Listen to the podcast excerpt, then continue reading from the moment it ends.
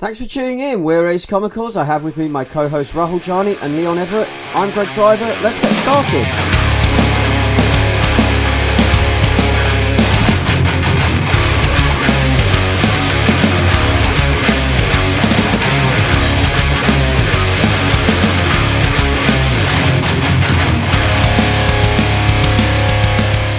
Hi guys, welcome to Ace Comicals episode 13. So, due to the recent release of Spider-Man's first standalone movie by Marvel Studios and not Sony, Spider-Man Homecoming, we thought we'd read and review a classic standalone Spider-Man book.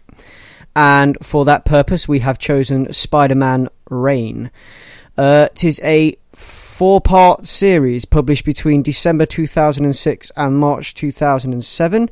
It is written and illustrated by Kaare Andrews. Set in the future of Earth 70237, which is one of these many Earths within the Marvel multiverse, uh, a retired Spider Man, weakened and haunted by his past, returns to confront a new injustice in New York an authoritarian government utilizing a merciless police force known as the Reign the run is explicitly an homage to The Dark Knight Returns, which is the big, fat, famous 1986 comic that I'm sure a lot of you have probably heard of. Uh, with me today, I have the usual suspects. I have Rahul and I have Leon. Yo. Hey. So, guys, what did we think of Spider Man Reign? Just to point out, it's rain as in R E I R E I G N. So as in reigning monarch, or is it? Is there a double meaning? No, there isn't. It's just rain. Yeah, yeah, rain is in raining monarch, not rain as in sunshine on a rainy day rain. Yeah. But it could be. Could be, yeah. There's a lot of rain in this comic. I mean, there's a lot of rain, but Yeah. there's no. it doesn't seem like there's a double meaning to it, but it could be because there's a lot of rain. But it, Yeah, I don't think yeah, it, it's yeah. rain. so, So- what did you think? Yeah, where do we start? Yeah, I guess I'll start by, as ever, fulfilling my role of being the slightly negative person about these books that we read, and um, all the more disappointed because this is one that I picked because we were uh, trying to decide a Spider-Man comic to read, and I thought, hey, Spider-Man Reign, this seems to be a contentious one, and I can, I can see why, and I think I fall on the side of not really enjoying it that much. I don't know, it's it's got a cool style, but it's just trying so hard to be the Dark Knight Returns, and that was a 1986 comic and this was published in I think 2006. Like it's a whole 20 years later, but it's still trying to emulate that tone and style in a in a very different time. And I don't really think it fits well with the time that it was written in or the character that it's supposed to be about. I don't know if either of you guys agree with that. Um, Yeah, I'd, I'd say I'm pretty much on a similar page. Uh, Uh, we're going to have to try and avoid comic puns like that, but it's always going to happen. But um, I would say I was on a similar page to you with that, where um, like I like the the initial premise does sound cool. Uh, if you to explain to someone that way, like Spider-Man gets his own Dark Knight Returns, um, and it's a comic book ideal and idea that I probably would have enjoyed a lot more in my say teens, where uh, I was discovering a lot of the uh, the sort of Miller '80s stuff, um, and I mean the general reinvention and gritty um, expression of uh, superheroes back uh, back then. So I, I probably would have been more into it, but I think yeah, like I think it bites off more than it can chew, um, especially in terms of how it uses uh, metaphors and how it follows the template of uh, DK, DKR so much. But um, I, I can see that where the the impetus of the idea comes from, and there are some um, some interesting things that they they do in the book.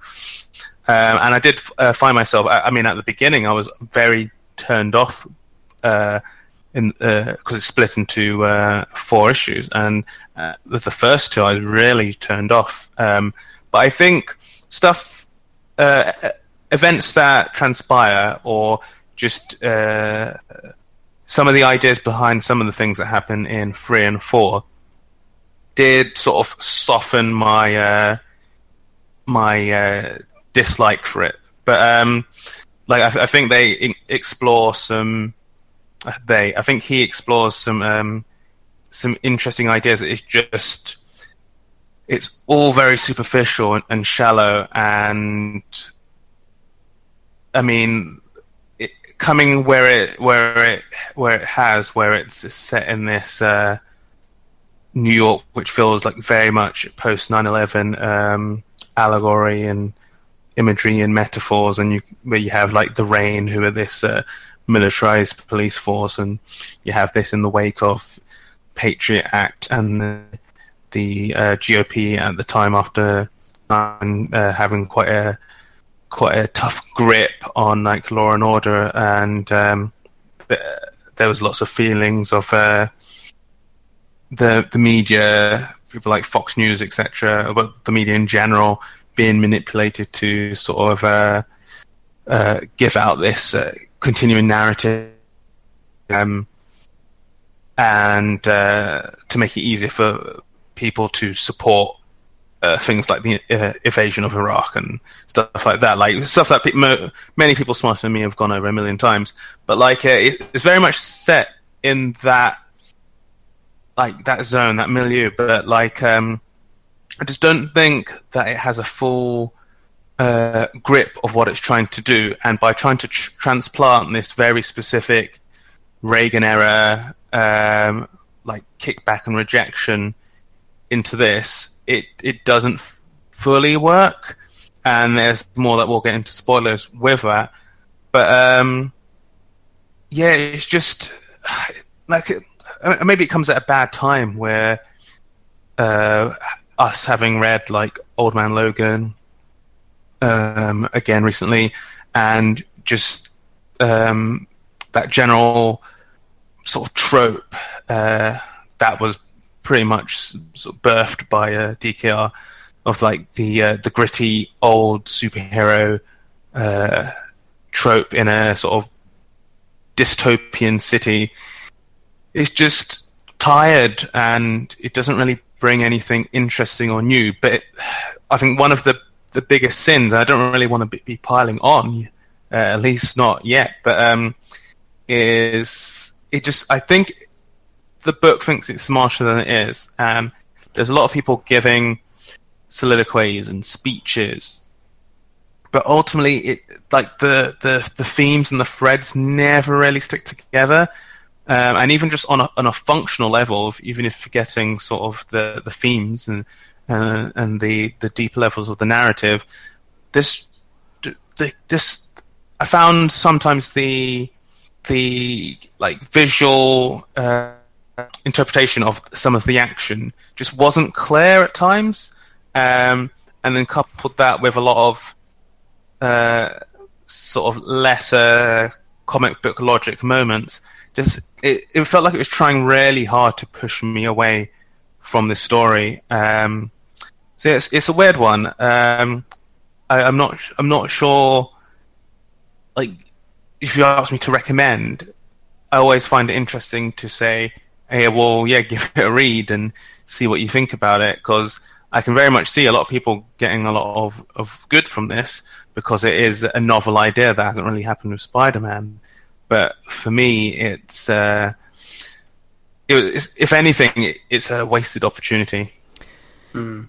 Yeah, I think wasted opportunity is the right phrase. And yeah. I think the thing that you touched on about poorly expressed intentions in the way that things are drawn and explained in the comic logic. I think that's my biggest grievance with it, which is something I want to get into in spoilers. Yeah, I I will I will go with what both of you are saying in the fact that it's a wasted opportunity and it's not as good as it could be. It's not as good as it could have been. Um, I can see that it is.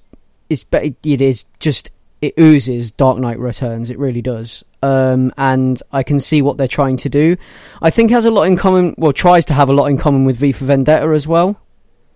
I don't know if mm, you two can mm. see that. It, it's it's trying yeah. to be all these sort of formative books that redefined the the comic genre. I think it's trying to it's trying to beat each of those in turn, and in doing so, it spoiled the soup with too many ingredients. It well, not totally spoiled the soup because I there was parts of it I still really liked, and I can see there's there's bits of it that shine through, and and I think okay, yeah, that's really good. I like that idea. That works really well for Spider-Man, and I can talk more about that in the spoiler section.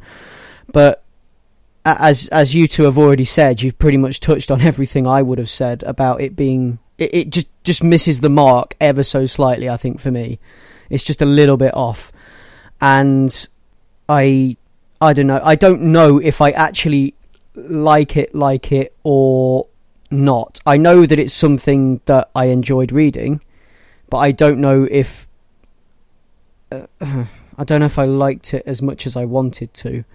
So Well, this I is- mean, yeah, this is Greg like saying how Greg trying to say he he kind of didn't like something, which doesn't happen a lot. but yeah, so, so yeah, like how the way you put it like that, and you you sort of delineate the two.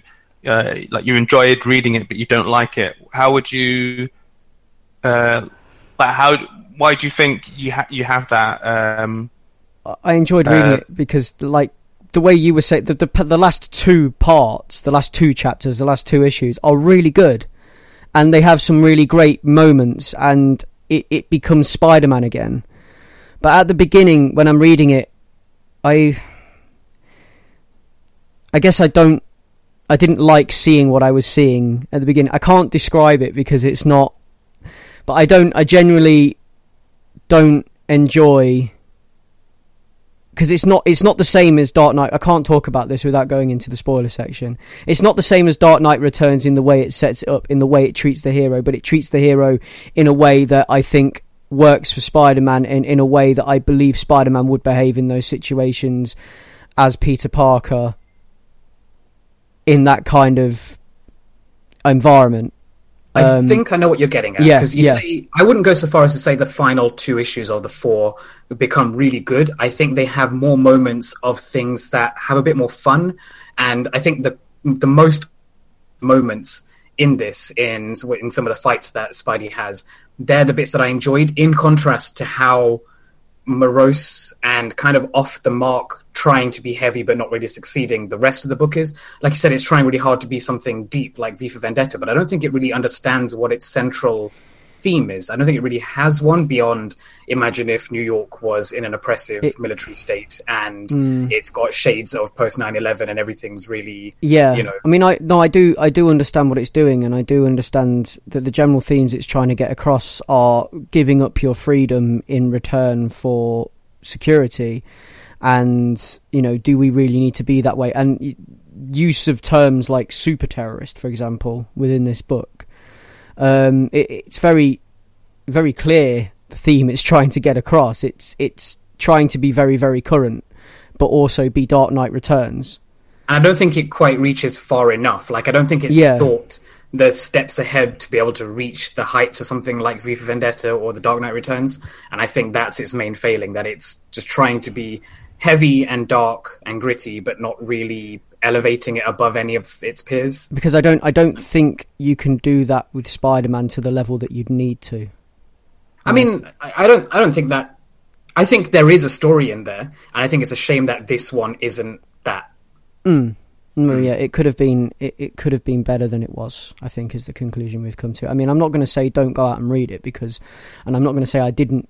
To- I totally didn't enjoy it because there are bits of it that shine through that I really did like, and I would still recommend going and reading it if you want to sort of check out Marvel's answer to Dark Knight Returns. Marvel's answer that came so many years late, but Marvel's answer.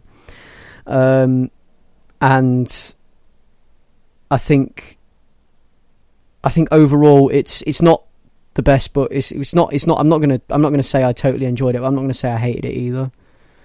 Well, it's that weird thing of like to touch back on what Leon was asking you earlier. Like you can enjoy something that you know isn't very good. I think this isn't. It's not rubbish. It's not like it's No, no, a, a crap story or a uh, you know uh, unheartfelt or unattempted you know creation put on page. No. It's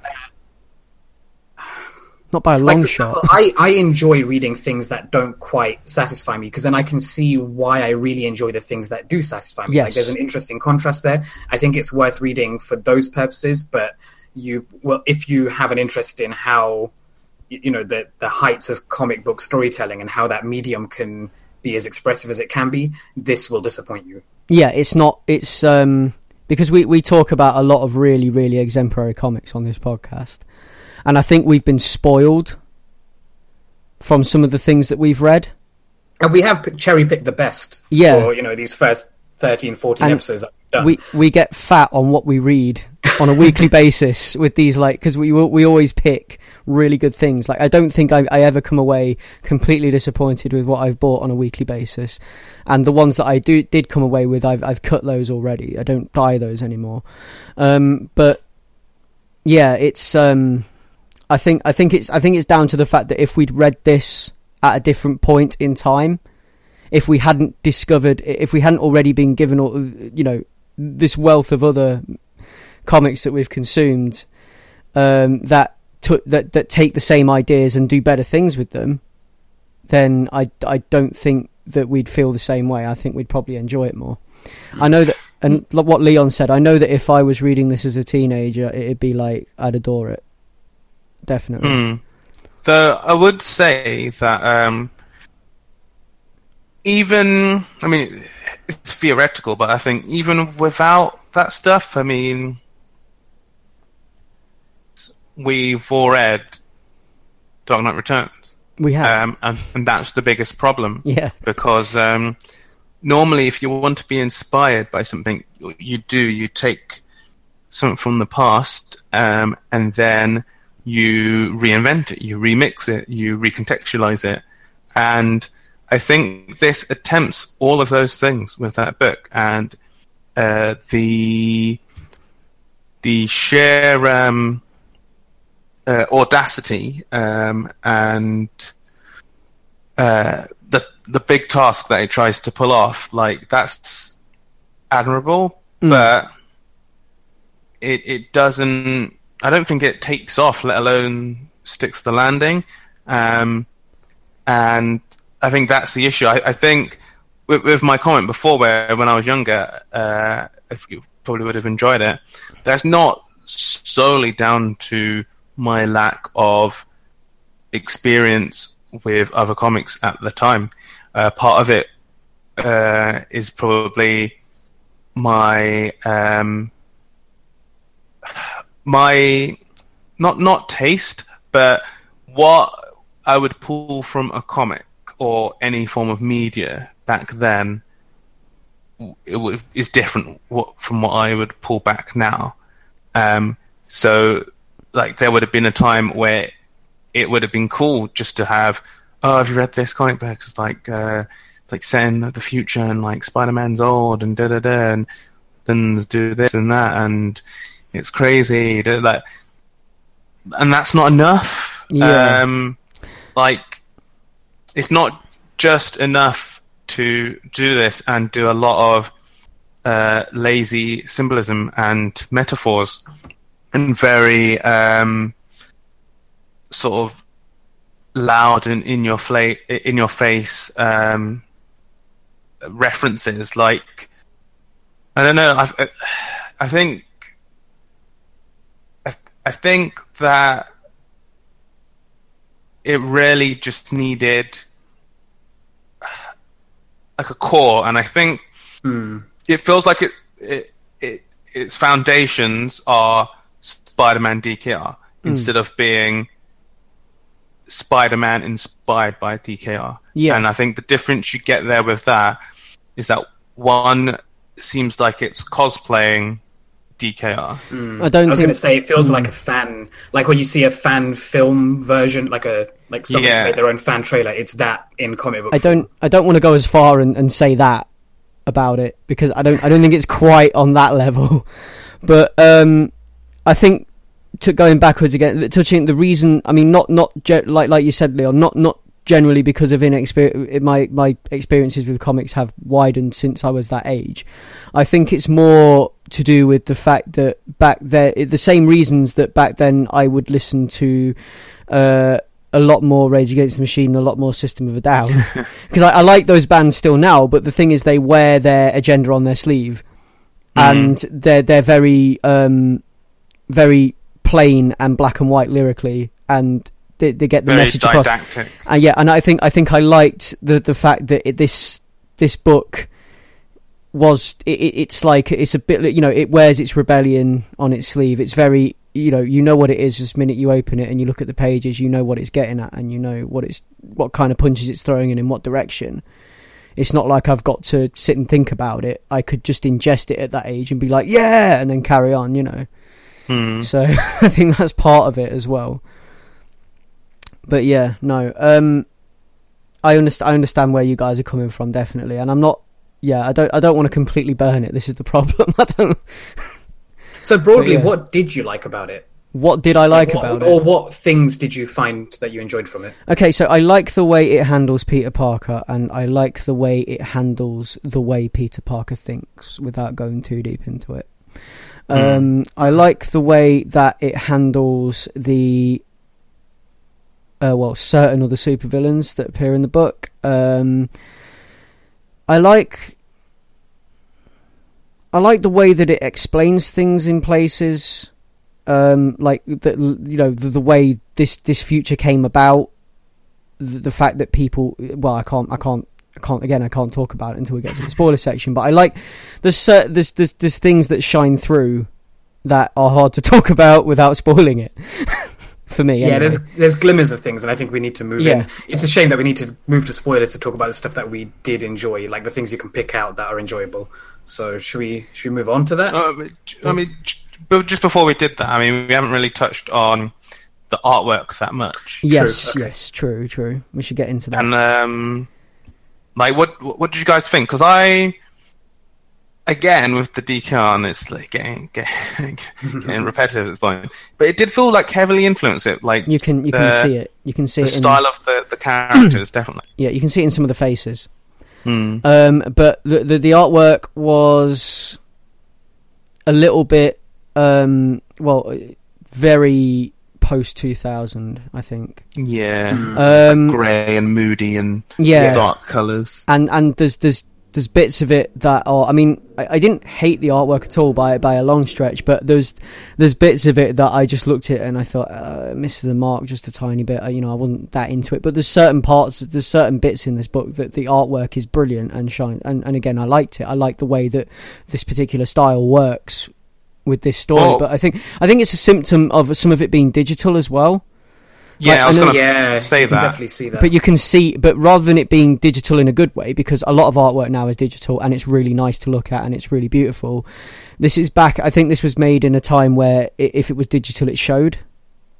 Well, it's like Well, all the uh, buildings and backdrops. Yeah, look exactly. Too clean and cartoony, Yeah. and then all the characters seem really well penciled in. Well, that's the thing. It reminds me of the 90s Spider-Man cartoon, and the worst Yeah. element of that, where every now and again they'd cut to Spidey web slinging through this crappy, dull, very basically blocked out um, New York City, Oh, A- and it was like, I think they did that because they wanted to capture Hmm. the feeling of like swinging through the streets and stuff. But it was it was really a bad decision because it just pulls you out of the sequence. here's here's every me trying. time. Here's me trying to be gentle, nudging this book with my muzzle, and then these two Rottweilers just dive in and just savage it. But the thing is, like, I, I don't, I don't have like major issues with the art. Um, but I, I think my only issues really are I thought some of the action is, uh, or more say, not the fight scenes, but some of the scene to scene, um, like panel to panel stuff It can be confusing at times. Yeah, yeah. Um, Hundred percent. Yeah. and I, I'm, I'm just not a fan of because I, I think it, it's not just a, a thing of like digital versus like the penciling. It's because they've like like pulled in textures, uh, pulled in like computer textures in, which just um, and then like so like a brick pattern Yeah, and that's like the walls and like and the the city as well. It has like um it's random city font. It's- yeah, it just yeah, I it don't know. sticks out like a sore thumb. It's digital, but it's flat digital, and it looks. Mm, you you just know that it's been done by a computer, and it just looks. It, I'm not don't want to use this word really, but I guess I have to because it looks a little bit lazy, if that makes sense. I mean, I, I really like the character designs and stuff. I, I like all the like the worry lines in Peter's face. I think he's quite a cute old man. Oh no, yeah, the, start, the bits is- the bits that are drawn, the bits the way the way the, the bits that are drawn, the, the way that the characters are put together, the way the characters are drawn, the Hmm. faces, everything else. It's all really nicely. It's quite nice when they do close ups. Yeah, yeah, you can really see the stress on his face Hmm. and like Um, we see a couple of old, uh, old familiar faces who you can te- like you can tell who it is straight off the bat, um, just by the design of them, but like just how well they've aged, and it all looks kind of creepy and decrepit and slightly mummified. But that goes to show just how bleak the world has become, and I think Yes. that kind of stuff works really well. Um, to go back to your point, Leon, there's there's a filmmaking term that I think applies to this that I can't remember quite well, where the cut between one shot to another will inform what you see in the second shot informs something of the first and vice versa and you can it's the interpretation between those scenes uh, do you know which which term i'm talking about i may have to look this up later I- but the whole thing yeah. about not really being there being poor comprehension between one scene to the next So you mean like ma- matches on action? matches on action, but there's yeah, there's a specific term which I'll try and look up while you guys are talking. But it's it's that particular thing where it thinks. I think the comic thinks it's, it's expressing something from scene to scene, but it really isn't. It's like taking a couple of steps of logic beyond what I'm capable of, and it makes me feel like I've missed something. When really, what's happening is the comic hasn't broadcast the intentions of the characters or the intention of the action as well as it should. Yeah, I'd agree with that. Yeah. I think I know which bit you're talking about. I think. Just generally it comes across throughout the entire comic. Yeah, There's so many yeah. instances. I've got like scribbles with big arrows pointing to certain sections, which we can get into in spoilers. Okay, so are we are we we moving on to spoilers now? I think I've said everything I need to say about Yep. the art and the setting and the writing and stuff. Yeah. Everybody said their thing. Yeah, Yep, yep, good. I think I've said all about about all I can say without spoiling it. So overall conclusion: didn't dislike it, didn't overly like it. Um, I'm not going to say don't go out and read it. I'm going to say yeah, go go read it, check it out. If you like Dark Knight Returns, then give this a look because this is kind of Marvel's answer to Dark Knight Returns. Um, yeah, it's definitely worth a read, but it, it, just to warn you, you might get a little bit disappointed with parts of it. That's all I'm going to say on it. I think. Um, so on to the spoiler section. So, um, I guess I can start now saying the things I actually liked about it.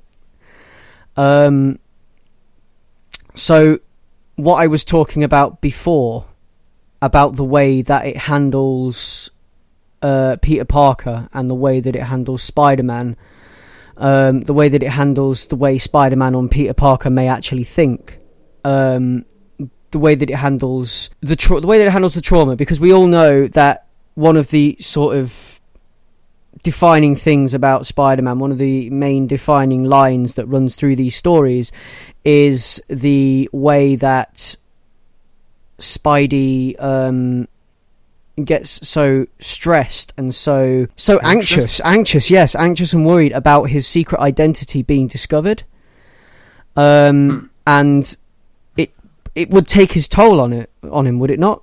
It would take its toll on him. yeah, So- it's so- more for the worry of like the, his loved ones. Exactly, yeah. So by the time he's an old man, he's going to be suffering some form of PTSD, right? From from everything that happened back in the past. Yeah, Yeah, and because and you, you sort of think like the decades of um, be, having to sacrifice a happy life to look after people as well as worrying about you losing your family, it would take a toll on your psyche. it would, and and this this is what I think they get across really well, which is what I really liked about it because this is how I would imagine an old Peter Parker trying to go about his ways, trying to lead a normal life, but normal life, but not able to because he's still got this, this horrible trauma in the back of his head, and you know, it down to the bit where um, there's a point where uh, J. Jonah Jameson turns up. Uh, he's not dead yet, but he's very old. I don't know how old Peter's supposed to be, but I'm guessing if Peter is 60, then JJJ could be what? 80s? 85, yeah. Mm. So he Mm. could could still be kicking it. He's a little bit senile, but you know, I think they're both a little bit senile. yeah, but he's doing all right. He's doing all right. Um, but it's the bit where he turns up and then he hands him the camera, and like Peter's like hyperventilating because he sees what the camera's wrapped in, and that just like totally just like breaks him. And there's this whole section where he's like packing and he's talking to. He talk because he's so lonely and so old. It's really sad because he talks to MJ even though she's dead, and like he imagines she's there with him in the apartment. Um, Hmm. and he's like, "This is just exactly how I imagine his trauma would manifest itself by that age." And and some, it it for me, it's on the mark. Really, that part that that is what I liked about it. I liked the way it handled his psyche and the way it handled everything along those lines. Um, I also kind of like the way it dealt with um, the supervillains that it brought in. The way it had them um, kept in the a, way it reintroduces them. yeah, the way it introduces them in a max security prison and then brings them back. Well, for me, it's kind of hit and miss. Because what did you think about the the Kingpin reveal? Now, I I thought that served a purpose.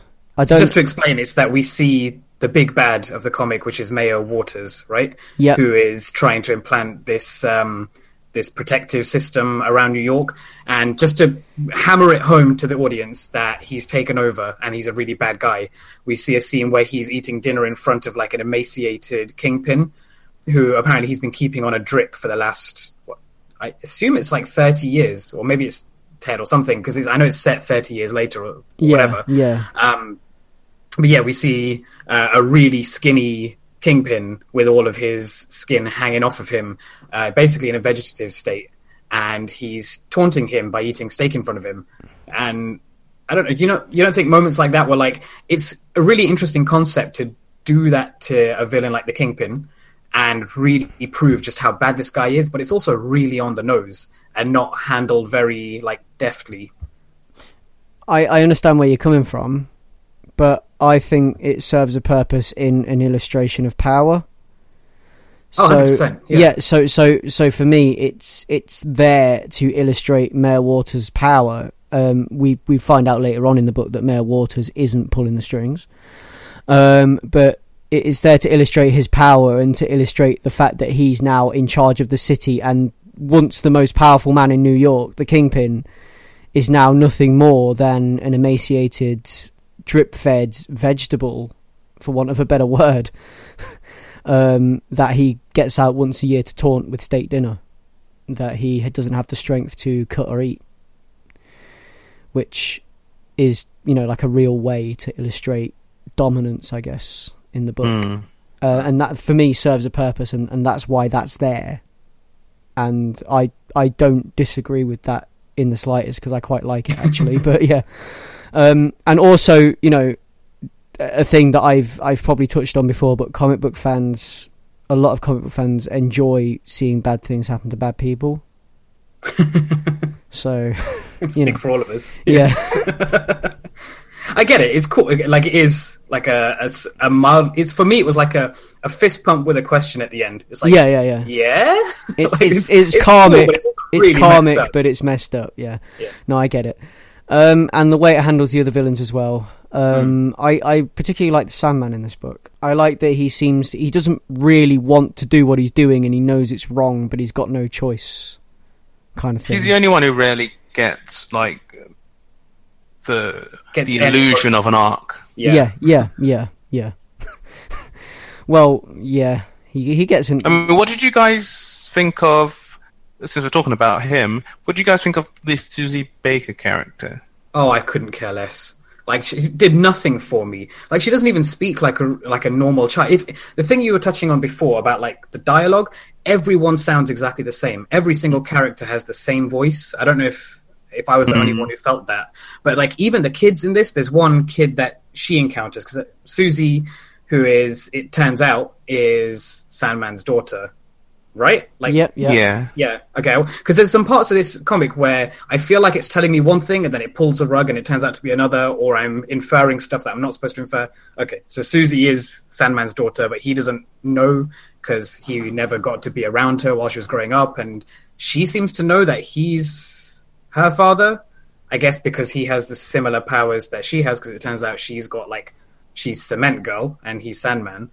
Um, that did nothing for me. So we've got um, she talks to a kid called Casey who um, also talks like a robot, doesn't like talks like a grown up, and maybe that's endemic of the situation they're in, where it's like kids forced to grow up quickly, but that wasn't expressed. It just sounded weird, the things that he was saying, and he turns out to be this genius hacker who can convert all the screens to display the message that J. Jonah Jameson's saying. Yeah, it's just, yeah. it's just it's, to me, it was gibberish. Like there's so much random crap going on, and the things that I did like there are moments like some of the fighting and like especially the the fight with the Sinister Six or sorry the Sinner Six, uh, which they changed their name inexplicably.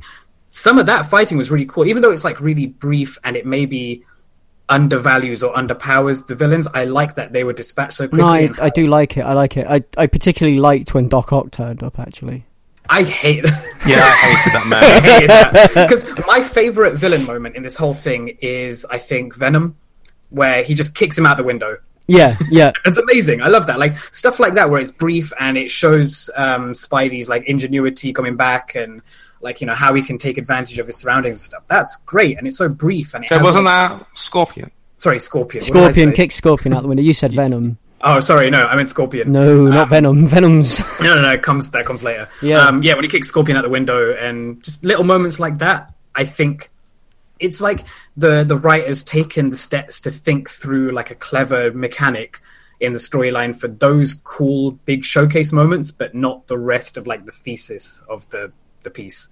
So we touched on Doc Ock. What did you like about that, Greg? I think I just liked the, the the design, the way that he's kept alive by the four. The, the, the four tentacles, and they're just basically attached to a corpse, but they were given one final order, and they still have his memories and his mind in there, and it's. I just thought that was really cool. It's nonsense, man. I thought it was cool. I, I mean, it's it's it's it. This is part of why I think the book thinks it's cleverer than it is. So, um, Spidey's getting the crap kicked out of him by the Reign, and no, sorry, not by the Reign, um, by Sinister Sinister Six, yeah. and all of a sudden, Doc Ock comes uh, comes along like Deus Ex Machina to whisk him away, and then the book itself points out, "Oh, look, it's like a Deus Ex Machina," and that doesn't like just by lampshading, by using the words that we're all thinking with a groan in our head, doesn't legitimize. It's not enough. Yeah, it's not enough, and then it ends, and we move on to the next bit where we find out that like Doctor Octopus has taken him to the grave of his wife, uncle, and auntie, dropped him in front of it, digs up his wife's corpse, and this is again, I I think it's happening in reality, but it may not be because we see a lot of like um, hallucinations that Peter's seeing. But I get the feeling like it's actually happening. Like the corpse of Doc Ock has dredged up the remains of Peter's wife and flung her in the air. Um, and then then what happens? Wait, there's a so She bites his face. she bites his face and like she glares at him and then we have like Doc Ock's zombie face staring at them and um, tears MJ out of the coffin. Pete has a flashback to MJ on her deathbed where it's like a proper mood uh, whiplash where we see like the final time that he sees her alive, I can imagine. And it's the thing that haunts him for the rest of his life. The fact that he's she's dying of cancer and Yeah. he runs off to save someone because he And hears he gunshots wasn't there when she died. But and again, he wasn't is- there when she died, and he thinks that he left her in her final moments. When it the reveal at this point is that she was saying "Go get him, Tiger," which is a really sweet moment. yeah, And then it whips back to to zombie MJ biting his face off. Like why? So we're, we're He's- skipping over a really, a really amazing and stupid moment in, in all of that. okay, They're like, uh, I mean, the main idea kind of sounds cool, where it's like, but it's really like ham-fisted and not handled in the way it should be. But the idea is, uh, like his radiated uh, body and uh, bodily fluids uh, are the reason that like it's were irradiating her all of these years yeah. um, and that's what led to her her dying. Though she didn't seek therapy or something, or was that a, a really like good red wig? Anyway, um, and it's like God. that that just boils down to Spider Semen killed MJ, and that's kind of silly. She died because she loved him. It wasn't just his semen. It was his, you know, being near him because he was radioactive. Because of the Yeah, yeah, but I mean, I'm being slightly facetious there because because it leads into my more serious point where that whole thing is dull because it's just another fridging of a character, and it, but it, it hmm. doesn't even like it's not even worth the fridging. It, like, it's like fridging but gross. It's like she still, like Greg said, she died because of her love for him. But it's like she died because of her love for him, which is normally like an interesting or like uh, at least a romantic cliche. But then they had to introduce semen into it. Like what? Oh, and to to the writer's credit, they try and say that it was just his his body in general. Maybe like the fact that they were close, his sweat, his you know when they kissed or whatever. But implicitly, like that's what we're going to read from it, right? You can try and But, uh, but like e- even even beyond then, if if the thing is just even even forgetting the silliness of Spider Semen, uh, because yeah, it, it, it's it's all it's all of him. His sweat, uh, kissing, just hanging, just living together for decades. But like the the message is just kind of a crappy one, not used for really a good service because essentially, uh, she's punished to actualize him, but it's kind of a crap actualizing. So that's what I was saying, where it's like it's not even worth the fridge, and Mm. like I don't know, it, it, it's it's very um, I don't know. unsatisfying because it's such an easy trope to do. It's like, oh, we'll motivate the main character by killing his girlfriend slash wife, she was, and it, you know, we always knew she was going to be dead. wh- wh- why? I didn't think that. it's it's the future, and, and they always do this. It's like it's like a thing that you just know from opening the book. MJ's dead. You just know. But that's part of the problem. If you expect it and they always do this, like that, that is an issue. uh, yeah, I don't get that as a defense. yeah. I don't know. I just I just think that I'm probably hardened to it now because it just like it's just something that I don't even register as a problem anymore because it just maybe that that's that's probably a bad defense for it, but that's something that yeah. I don't know. It's bad. will yeah, I understand. I understand what you guys are saying. Yeah, it's pointless in the way that they do it and everything else. But I think that Man, actually, I almost forgot about this. They they fridge Susie as well because like, Oh, yeah. oh yeah, I've, I've got cement powers. Cool, die for no reason. Oh, that actualizes Sandman to realize, hey, this is messed up. Let me. I don't want any any part of this anymore. It's like ah, like it's just, it's like it's it's a crappy emotional ex machina thing that I know it, it, doing stuff like that so quickly uh, or without proper grounding or without the effect of it being transformative feels like wasted. Because I'm my point I'm, I'm not trying to make a point. I mean I think the trope's been used way too much but I'm not trying to make a point that oh you can never have a character's mum sister wife daughter whatever die and it have an effect of character development on the lead, uh, on the protagonist. That's not what I'm saying, though. I think that trope is just, uh, and obviously, like the whole term of fridging, uh, which we'll, we should probably delve delve into on another episode. I mean, but like, um, I mean, there's a whole topic on it. But like the whole thing of like female character like being sacrificed or punished to motivate uh, a male protagonist. It's like, yeah, we've we've done that a million times, whatever. But like, if you want to, if you if you want to do that, and that's the story wants to tell, then uh, fair enough. But then it just kind of feels like waste because we have that happen, but it all doesn't really mean anything. And what it just feels like are story sidesteps because what can, what what will push the character forward? What will do this? And so when they have stuff which I don't want to use terms like in better hands because it's it's it's mean, but but like in a more subtler or uh, I don't know if there's more more thought maybe or a, maybe a different approach to this. The, the whole thing of like him bearing the costume bear, with her and then him him emerging in the Spider-Man colors, like that's meant to be an epic moment, but I just think that that whole bit is so muddled that when it happens, it's just like oh. I mean, it doesn't help that he comes out singing his own theme song. It gets lost. He comes out singing his own theme song, uh, and that whole thing of like he's wearing the suit, so that's a callback to like Spider Man is back because before he's been Back Peter from the Parker, grave. yeah, in all these Yeah. ragged suits, um, like he's not been Spider Man, uh, and now he's yeah resurrected uh, metaphorically, and he's Spider Man, but he ain't Spider Man as in the Spider-Man that it's harking back to in that costume. The He's just going around killing loved. dudes. So, uh, uh, so yeah, it's just uh, there's a lot of mixed messages. Hmm.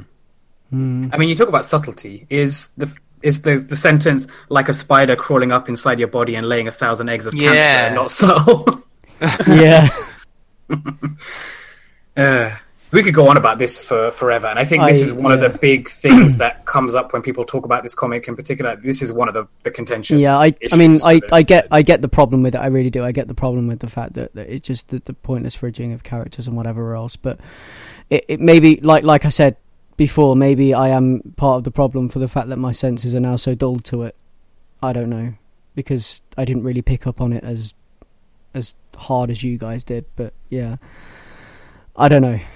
But yeah, no, it's um, for what it for what it is, there's parts of it that are, that are cool, but there's parts of it that I just I didn't like. But I I like the the the, the, fact that when it when it showed when it had like the, the MJ flashbacks and everything else, um, the the thing with the lilies, I liked that callback to earlier in the book, and I liked the whole thing that he's he's now forever trying to bring flowers back because he failed to do it. I mean, there's there's some real glimpses of. Uh, I don't want to use the word genius. There's some glimpses of a really nice thread running Yeah. through this. Like one of the things I really liked was his fight against um, Kraven, where after he's dispatched Mysterio, him and Kraven inhale what I think is Mysterio's gases, right? Yeah, Like, it is uh, mysterious. which yeah. basically um, is like a fear toxin kind of thing. So Kraven sees um, Peter coming at, or sorry, Spider Man coming at him like a you know crazed rhinoceros. But what Spidey sees is the the demons that haunt him, and it doesn't faze him because they're demons that he's been facing for the last thirty years. You know, the mm. the, the corpse, or sorry, the the ghosts of Mary Jane and Ben and Aunt May. And I think that's like a really nice touch. There's a flash of inspiration there, which I, if there was more of that, I think I would have really liked this. But it I just think- doesn't follow through on those things. Would you would you agree that the MJ thing is probably less fridging and more a way to further illustrate his brokenness and his trauma? Both. Yeah. Yeah. I mean, if you didn't want to resort to that, there's other ways to show how broken he is. Yeah, You, true, know, true. you could still like kill her if you want and do all that, like, but Have it mean something, right? Yeah, it, yeah. It, it, it just like I'm not trying to like do like hard and fast rules and da da da da da. Mm. My my main thing is that without uh, giving it a good foundation and without it really following through for me, it just falls on being that like plot device thing where it's Hmm. just like, uh, what's what's the fastest way to do this? And it's like, oh, well, uh, yeah, just do that. Uh, cancer, right? Uh, and that's why he hung up the the Spidey the Spidey mask. and in this being an homage to everything that is um, that was formative from comics around. I mean, we talk a lot about it being Dark Knight Returns, but you've also got like notes of V for Vendetta in there, and this maybe is like a little bit of Watchmen creeping in. I don't know. Like, uh, ele- elements, I'd say. yeah, yeah, Again, it's aspiring to something which it doesn't. yeah. It's it's It, like it a then doesn't yeah. transcend. It's like I said, it's it's comic book soup, and it's it, it turns into bad comic book soup because it uses too many ingredients. I think. Well, I, I want to talk about the like the mechanics of how this comic is like constructed. So, Mm. if anybody has any points to make about maybe cool moments before I move on to that, is anything that we've Um, not covered? No, we're good. I got to talk about Zombie Doc Ock, so that's fine. I will, I will, add, will add that I thought um, I really liked when Susie's running. Oh, she she tells that um, Oh, the, the bear joke. Uh, the bear joke. Yeah, and I did. There was a, a moment where I, I knew it was going to flip on its head, but for the moment, I was hoping that she was just savage and that she had she had done that to survive. So then when she comes out with the bell, it was kind of like, yeah, I knew you were going to do that. oh, I've got a big note against that point saying asshole. I thought it was like deliciously savage. no, it and- was, but then she kind of like gets the guts back because she remembers what ja- Jameson said, and she's like, "Wait a second, bells." Well, it's funny because she like bursts into the church and there's like these, you know, a couple of dozen kids in there. And she shouts, "Run!" and then legs it past them and sacrifices them. which is just it was really weird dissonance to me. Well, she can't totally. She can't just tell them not to run because then she would feel awful. She has to give them a chance, right? To sort of to sort of uh, abate her own uh, conscience and And it whatever. did, it did feel like she was uh, like real time making her decisions. Yeah, yeah. Which I To quite be fair, she quite did cool. see Kraven the Hunter like stab her new friend Mm. Yeah, with a giant. That had an effect on her as well. Well, yeah, clearly. Standing on rooftops in, in the rain.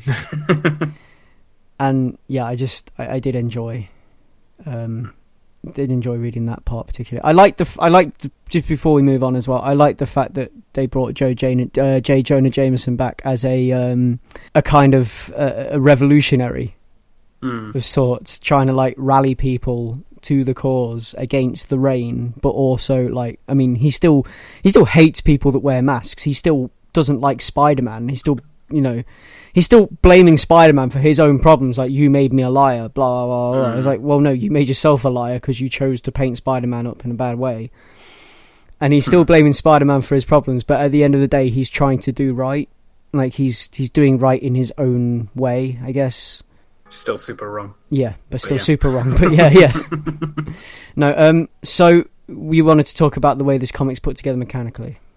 Right. So, okay, to touch back on what I was trying to express earlier about the the filmmaking effect, I was talking about the Kuleshov effect. Oh, which yes. I thought was appropriate for this, where it's so from Wikipedia it says a mental ph- phenomenon by which viewers derive more meaning from the interaction of two sequential shots than from a single shot in isolation. So when you see two the, uh, a cut between two shots, one informs something about the other, and I think that's something that's really missing from this, or whoever's or the the the, the author designer of the way the panels are laid out in this either give their audience way too much credit or they don't realize how normal people think. So I think there's a bunch of instances of this where just the action and intention of characters or plot is really poorly broadcast.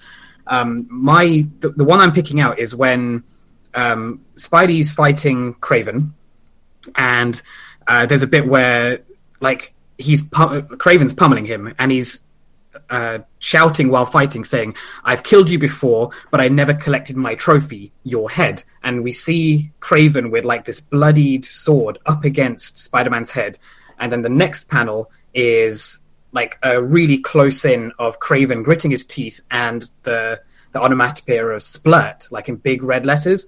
And then the next bit is him like screaming to the skies, holding what looks like Spider-Man's head, and then the next one is we see Spider-Man with just his mask off and like beaten down. And like all of that implies that he's going to cut his head off.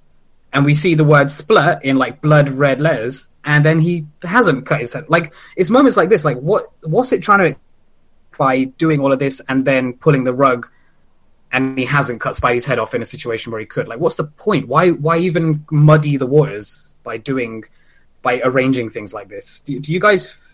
Like, yeah, because isn't that also the issue where the cover is Peter Parker getting his head sawed off? let me just double check Like that. all I the villains are, are dogpiling and they're cutting his throat, but I'm sure there's like blood. yes, you're right, hundred percent right. They don't get anywhere close to that in the book. Well, he gets super close to doing it, and then But I mean, doesn't. I mean, the actual scene, like blood spurting and everything, like yeah, yeah. there's not even something where oh, it's an artistic interpretation of that sequence. Mm. That that is a pure bait and switch. I mean, I've got I've got a whole list of egregious, confusing moments like this. For example, like when JJ visits Peter and gives him the parcel.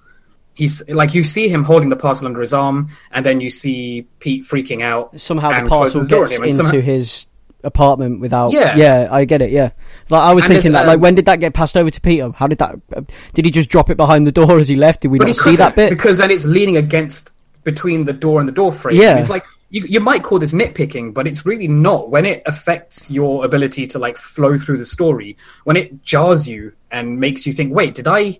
Am I re- doing something wrong with the way I'm reading this?" That's that's poor storytelling. I think. Yeah.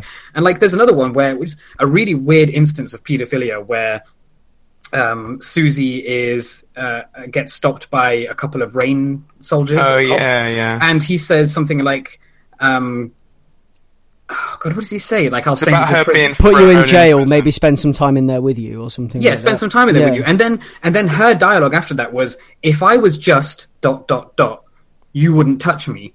Like, and it's it's uh, it's weird enough as it is that you have that strange pedophilic moment, but then what does that dialogue even mean? If I was just that, are we supposed to interpret something about the the reveal we later see where it turns out that she's cement girl? I think but so. like but like there's nothing to like it's just confusing in that moment because I, I was reading it like trying to jump through mental hoops like if i was just as in you know just or virtuous you wouldn't touch me like what does it mean Like, Yeah, but then remember as well. There's the other bit where like um, ah, that like th- this bit drove me insane in, in the first issue, where like old man Peter Parker tries to engage right at the beginning and help the kids. Get gets the crap beaten out of him, and they and the, the Reign soldiers take the kids. And then Susie's like, "You let them take him." yeah you didn't an do old anything yeah Who actually did try to fight and got got the crap beaten out of him. Exactly. like he's an old man as far as you're aware like he tried Yeah. to stop them got his nose bloodied got his arm What broken was he supposed to do? He, he walked up and went, "Hey!" He tried to stop him, and then just got smashed. What can he do? That, that was just, that was infuriating. Yeah. Like, Yeah. what, what do you want? But it doesn't really make sense because it's like it's, like it's either a character flaw or it's um, a tone flaw for, for the the scene because the implication uh, could be seen as like that type of line and it not be her being an idiot is the implication that Peter Parker um, doesn't care anymore. And like thematically, you can see that working because of um, like him obviously hanging up the mask and all that. But the fact that he did intervene completely undercuts that.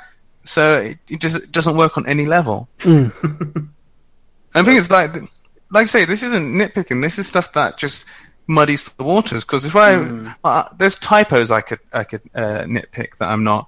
It, it's not about that. Like I said, like, it's not a a dog pile on this. It's uh, well, the things that really annoy me is yeah, when something is just outright bad, I don't have the knives out for it in the same way as when something has the potential and inside it are layers of really like good ideas, but then they completely miss the mark. Like that that's what drives me insane. And this comic I feel is an example of that. No, yeah, I do. I I, do I get agree. that. Yeah, I understand that. One hundred percent. Um, you can actually see notes of Dark Knight Returns in the way that it's put together as well. Um, even the way you know each part opens with a news report. Mm. Yeah, that is very Dark Knight Returns because that that that's the same thing happens with that where each part opens with a news report, right? Mhm. And um, they've just sort of sort of come back round to that again. Um, i skip over those moments it's just a bunch of words on a page to me if i wanted to read a book i'd read a book Damn. Savage. I'm Wow. just saying, like it really slows down the pace, and like it's just not suited to th- to the medium. Yeah. Don't get me wrong, that makes me sound like I hate books. I love reading books, but if I wanted to read a novel, I would read a novel. If I want, you know, if I want to see a a deft touch in the combination of pictures and words, I read a comic book. And this is just two deliberately irritating newscasters being deliberately irritating. The main one, he's face. he's a reference, isn't he, to Dark Knight? Um, yeah, yeah. Yeah. Um, Miller Johnson. Miller Johnson. Yeah. Yeah. He's uh, uh, which refers to Frank Miller and Klaus Janson. Aye, again, it's like it's the lamp shading, mm, but like it's not enough. Like it, it's cool to like to to like tip the hat, but like it it's still an empty It's- uh, yeah. rehash. it's all very literal and it's all very in your face and on the nose and Mm. exposes its inner workings like without even you know thinking about it it just peels back the skin the minute you open the book you're peeling back the skin you're not actually getting you're not actually having to to le- not leaving anything to the imagination you're not having to work for anything as soon as you open that book you're peeling back the skin and seeing the inner workings i think um so so it's like you're saying, like it is a it is a soup, a a sports soup. comic book soup with too many A soup with a fly in there, except Yes. we have no spider to get rid of it. yeah. Oh. Oh. Comic book soup with too many ingredients. I think that's going to be the conclusion I've come to, and that's where I think we'll have to leave it because there's just like literally no pages left in this book. There's these two Rottweilers here, completely torn this thing apart. Ugh. But yeah, no. Um, I, I'm try- I was trying to be nice about it, but I guess in the end, I've been won over to your to your opinions because you just you just brought it all back. I'm sorry, you just brought it all back, and now I'm thinking, yeah, you know what? I agree. It's not not the best Spider-Man comic I've read, but I certainly wouldn't say don't read it if you want something that's a little bit Dark Knight Returns. Then then check it out, but be wary of the things that we've said because you may end up coming away disappointed. So I'm just going to warn you now. Don't think you're gonna you're in for like something amazing because you're not. It is pretty standard as far as stuff like that goes. Uh, and that's going to wrap it up, I think. So that's about all for this week. Uh, you can find us in the usual places. Uh, you find us on Facebook under Ace Comicals. You find us on Instagram under Ace Comicals. You can find us on Twitter at Ace Comicals, where you can ask us questions via DM or you can at us and ask us a question. We'll be happy to answer. Uh, you can also now find us on YouTube, so go and check us out. There's two videos now. Uh, one video went up as of the day of recording this, so that was uh, the 7th of. Uh, sorry, 10th of July, 10th of the 7th, so you can go and check that out. American style. American style, yeah, seven ten. No, American dates. Pa, wrong way. No, um, uh, the hub for all of this is um, www.acecomicals.com, uh, and you'll be able to find sort of everything there. That's that's our mainstay. That's our website, etc. And uh, guys, where can we find you? Find me uh, at Leon Everett on Twitter. And where can we find you, Ray? Yeah, you can find me at uh, on Twitter at Monkeh, so that's at M O O N K E H. and you can find me on Twitter under at Bato. Uh, you can ask me a question there if you wish as well. We can field questions to any of us, I guess. Um, and you can also get in touch via the Ace Comicals email address, which is acecomicals at gmail.com. Uh, that about wraps it up. So thanks for listening, guys. Ace Comicals over and out.